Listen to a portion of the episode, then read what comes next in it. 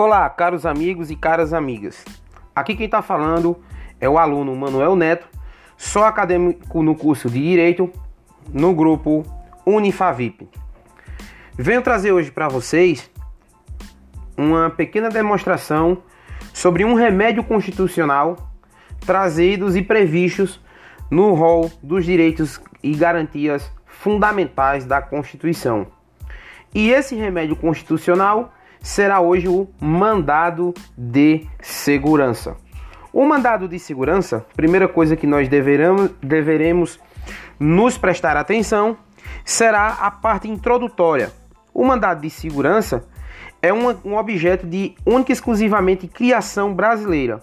É uma ação constitucional de natureza civil, de qualquer que seja a do ato impugnado, seja ele ato administrativo, jurisdicional, criminal, eleitoral, trabalhista ou qualquer outro ato previsto dentro do próprio ordenamento jurídico.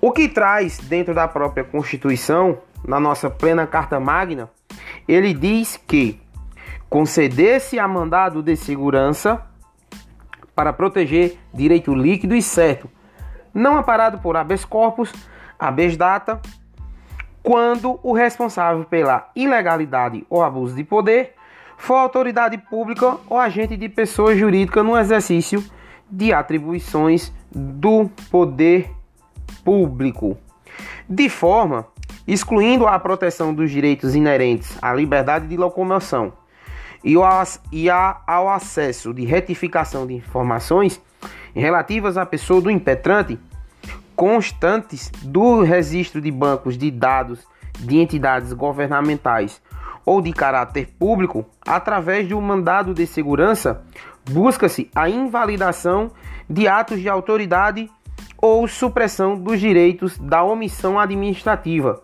geradores de lesão a direito líquido e certo por ilegalidade ou abuso de poder. E nós temos que nos atentar o que é que realmente busca um mandado de segurança. Ele busca o direito líquido e certo, que é aquele que pode ser demonstrado de plano mediante prova pré-constituída, sem a necessidade de dilação probatória. Trata-se de direito de manifesto na sua existência, delimitando na sua extensão e apto a ser exercitado no momento da impetração. Vale-se, importante lembrar, a correção feita pela doutrina em relação à terminologia empregada pela Constituição na medida em que todo direito, se existente, já é líquido e certo. Os atos que deverão ser líquidos e certo para o cabimento de uma lide. Primeira coisa, o que vai tentar buscar corrigir o mandado de segurança? Como ele será impetrado e para que ele será impetrado? Ele será um objeto cabido quando se tratar de ilegalidade ou abuso de poder por autoridade pública ou agente de pessoa jurídica no exercício de atribuição do poder público. E há de se dizer o que nós temos sobre um doutrinador, Michel Temer, constitucionalista, ele diz que o mandado de segurança é conferido aos indivíduos para que eles se defendam de atos ilegais ou praticados com abuso de poder. Portanto, tanto os atos vinculados quanto os atos discricionários são acatáveis por mandado de segurança, porque a Constituição Federal e a lei ordinária, ao aludir à ilegalidade, estão se referindo ao ato vinculado, e ao se referir ao abuso de poder, estão se reportando ao ato discricionário. Sobre a legitimidade, nós vamos ter quem poderá impetrar para quem será o mandado de segurança e quem será o desfavor do mandado de segurança. Nós temos os critérios da legitimidade ativa e legitimidade passiva. A legitimidade ativa, que seria o sujeito ativo ou impetrante, é o detentor do direito líquido e certo, não amparado por habeas corpus ou habeas data. Assim, dentro do rol o detentor de direito líquido e certo inclui-se pessoas físicas, brasileiros ou não, residentes ou não, domiciliadas ou não no país, pessoas jurídicas órgãos públicos despersonalizados, porém com capacidade processual. Quem seria?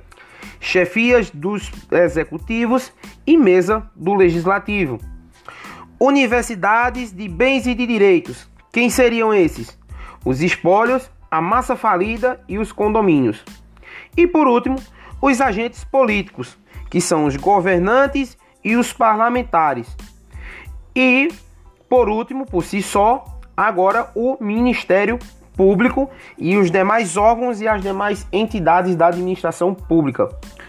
À medida que o legitimado passivo ou sujeito passivo é o impetrado, seria a autoridade coautora responsável pela ilegalidade ou abuso de poder, autoridade pública ou agente de pessoa jurídica no exercício de suas atribuições do poder público.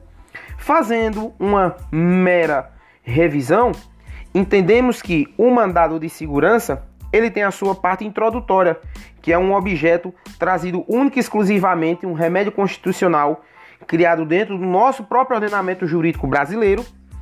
Ele tem com sua legitimidade garantir o direito líquido e certo, prevenindo os casos de ilegalidade ou abuso de poder, que trará consigo a sua legitimidade ativa que é o sujeito detentor do direito ao qual impetra o remédio constitucional, contra o legitimado passivo, que é a autoridade coautora ao qual pratica a ilegalidade jurídica.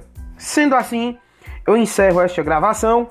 Espero que todos nós tenhamos aprendido com esta pequena explicação e nos encontraremos mais à frente. Um forte abraço e tchau para todos.